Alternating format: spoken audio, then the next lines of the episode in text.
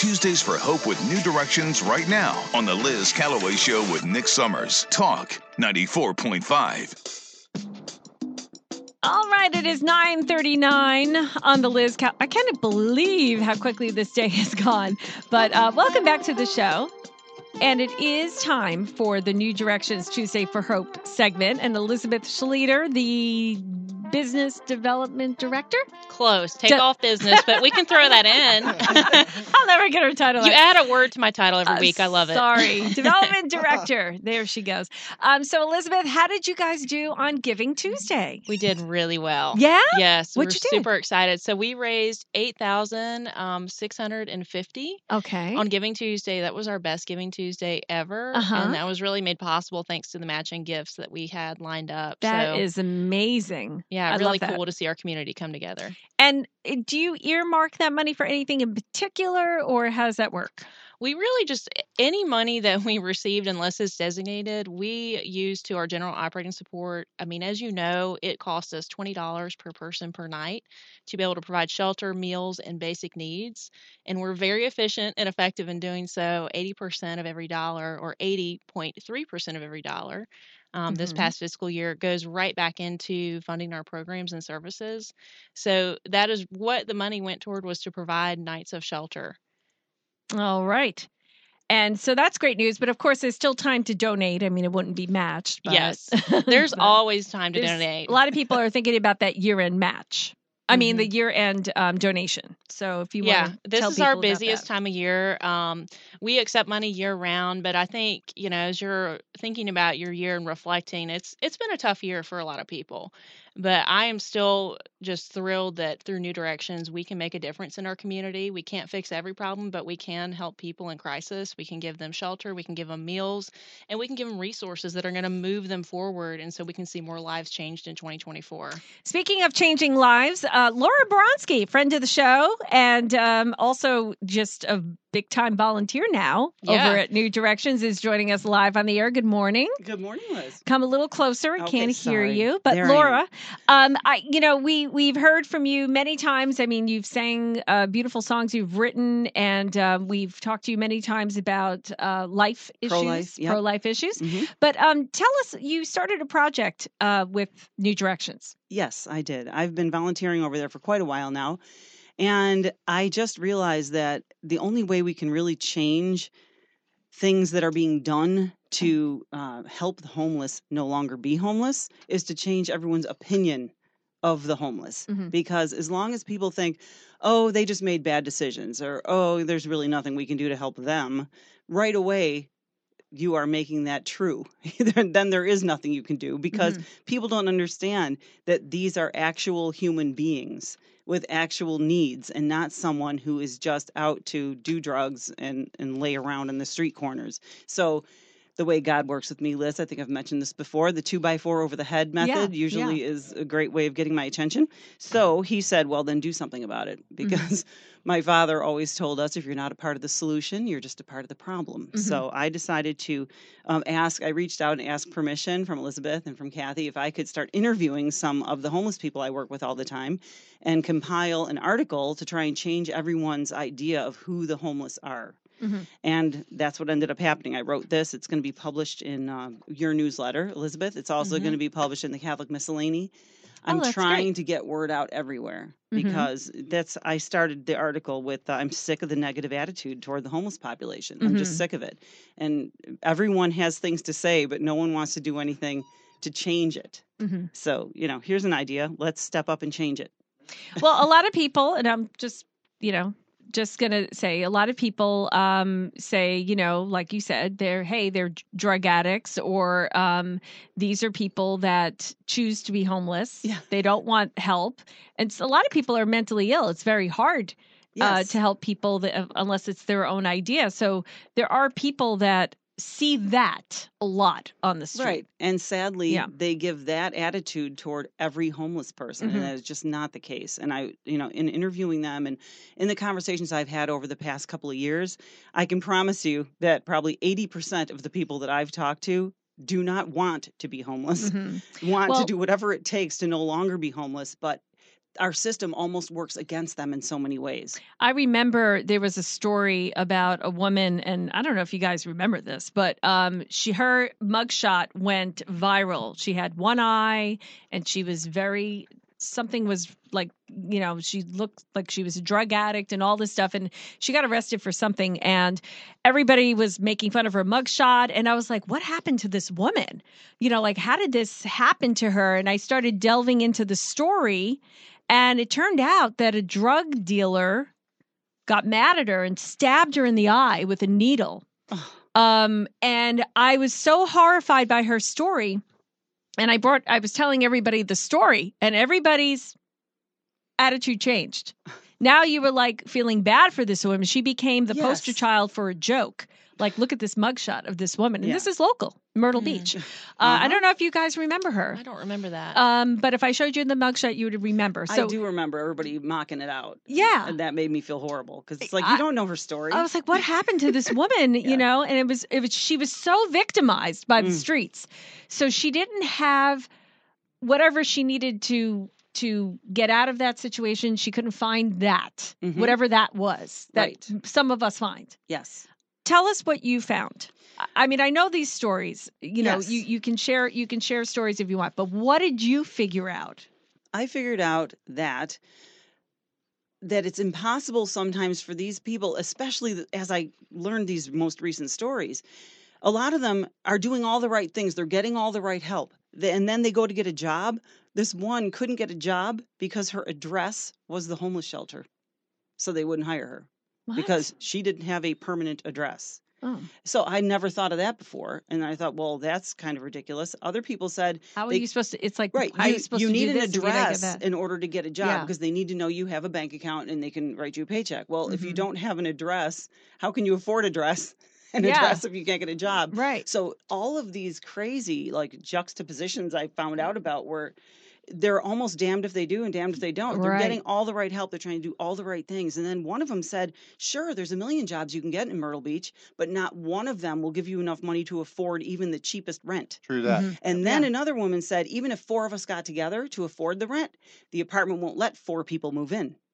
So Uh-huh. these are issues higher up that we need to deal with, and we can't deal with those or, you know, be all loud and, and shout out about them to legislators and people like that unless we change Well, they need a people's voice. attitudes. Well, they don't have a voice. so a voice and of the an homeless is what I'm trying to do. So Yeah. there's a voice. you're doing a good job, Laura. There's an advocate. There's a liaison. Mhm. Then you got to get someone's ear. I'm just trying to to, change rattle everybody's cages. So the, Yeah. the farther and wider we can blast this Mm-hmm. kind of thing, my kids call it going Irish. I'm ready to just go Irish on all of this and be like, okay, everybody sit down and shut up. This is what we're going to talk about. Now." so when you were doing this, were people blaming anybody or any entity for their troubles? Actually, no. The only people who blamed someone blamed themselves. Mm. Mm.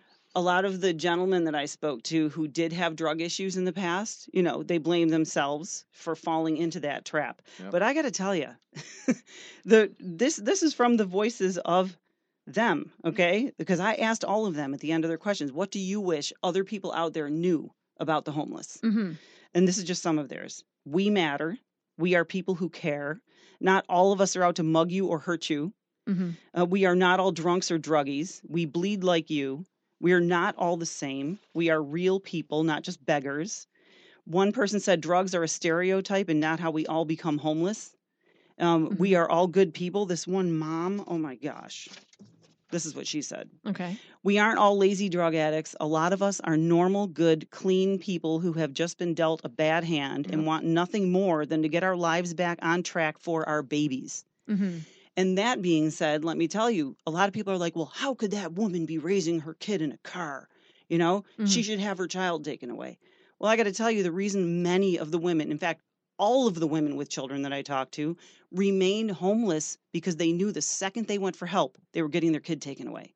Hmm. How does that help anyone? Mm-hmm. It doesn't. So, New Right. Directions, God bless you guys, take the whole family in Mm-hmm. and they help rehabilitate the whole family so they can stay together and Mhm. do the right thing instead of putting yet another person in our foster system you know, Yeah. ripping a family apart. which is I'm sorry, but it's, it's hard for a mom to avoid starting taking drugs or drinking when she just had everything she loved taken Mhm. away from her. right. So these are all issues that now are wide open. So, did you find a common thread of kind of where their life took a left turn? there was a lot of times it was losing a loved one, which led to eviction. So divorce or death or illness, Mm-hmm. leading to eviction because Yeah. then you couldn't afford the rent anymore. Right. That's a huge thing because then once they're evicted, it's really hard to find a way to get back into an apartment. Mm. And then that leads to homelessness, living in your car, you know. Okay, this is really important Mhm. because I, I have talked about this ad nauseum, Mhm. and I always talk about how women need to have a plan because a lot of times women find themselves on the short end of the stick financially Yes. when things go left turn. Like Mhm. you lose a, a, parent, a, a spouse, you know, divorce, you're abused, or whatever. And a lot And of women stay. They stay and they stay for abuse because they're Mhm. not financially sound. and at least that is not being taught. situation, they have a roof over their head. Yeah. Right. And that's so sad. that's what they that's what they think is most important at that moment which it's not but it is because what ends up happening okay so so the so the thing is is is we need to teach our daughters and I, i've talked about this a lot on how to be self-supportive Mhm.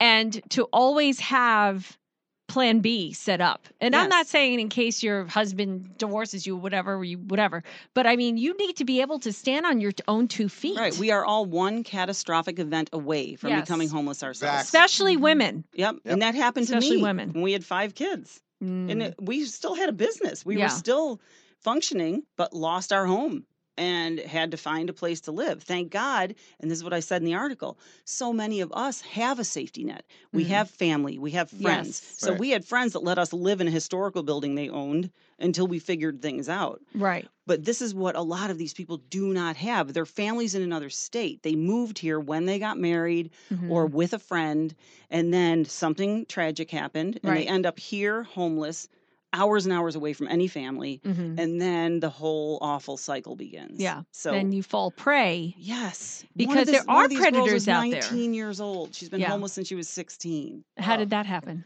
Oh, my- dad kicked her out. And is there a reason? Um, girlfriend didn't like her. Oh, okay. His girlfriend yep, didn't girlfriend like her. didn't like the daughter. Daughter gets kicked out. right. Like Now she I mean, now, she's did that little young to girl a, choose to end Yeah, up on the no. streets? No. No. And But that sets off a whole cycle. And I asked her, "What's the hardest thing about being homeless?" She Yeah. said, "Being a girl." Huh. Hmm. And that just broke my heart. I have seven daughters. Like that broke my heart. right. She said she'd dress up as a guy, and then there would be less attacks. Uh-huh.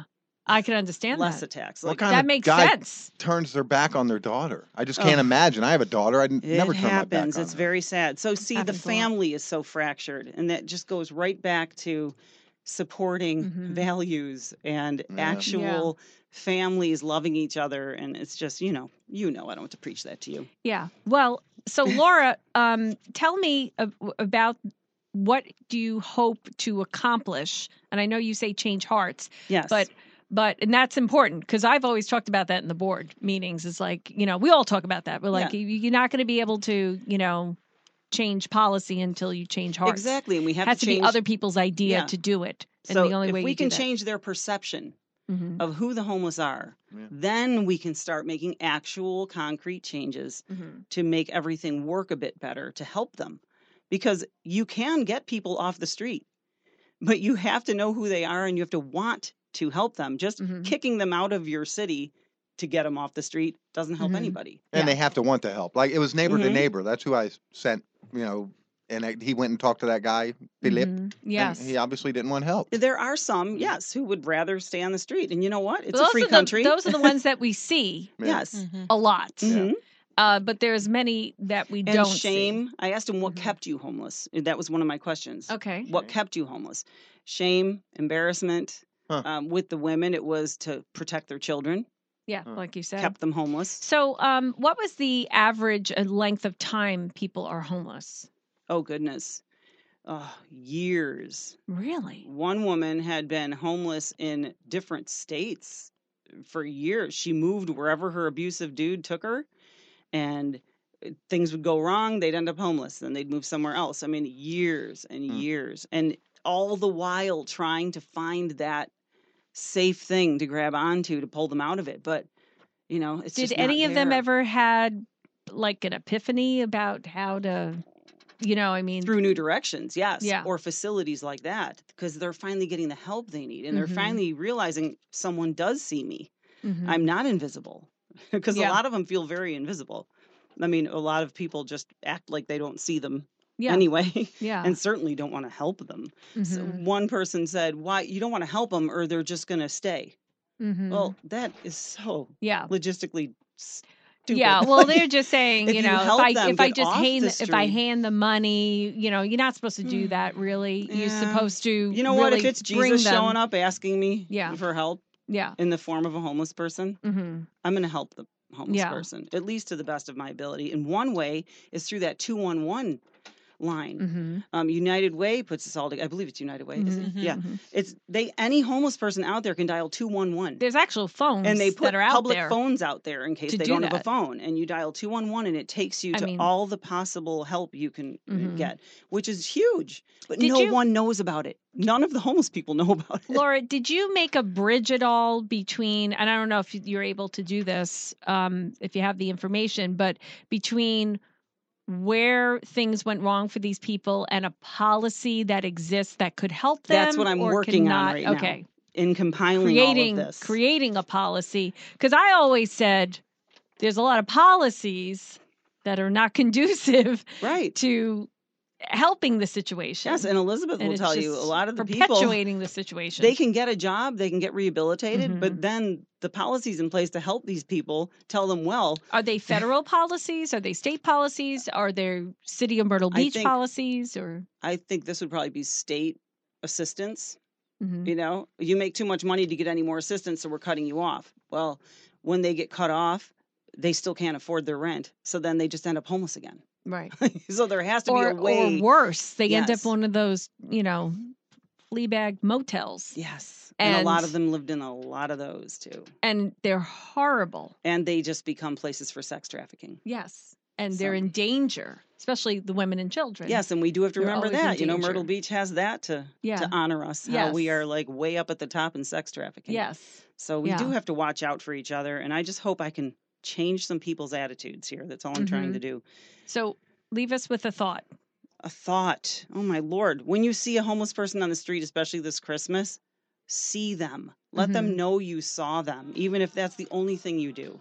And help our local places like New Directions. Yeah, The girls at the um, at the family facility, they need diapers. They need formula. They need wipes. If you go online to New Directions, you can look at their wish list. Hmm. So Okay. please do something nice for your community to help these people.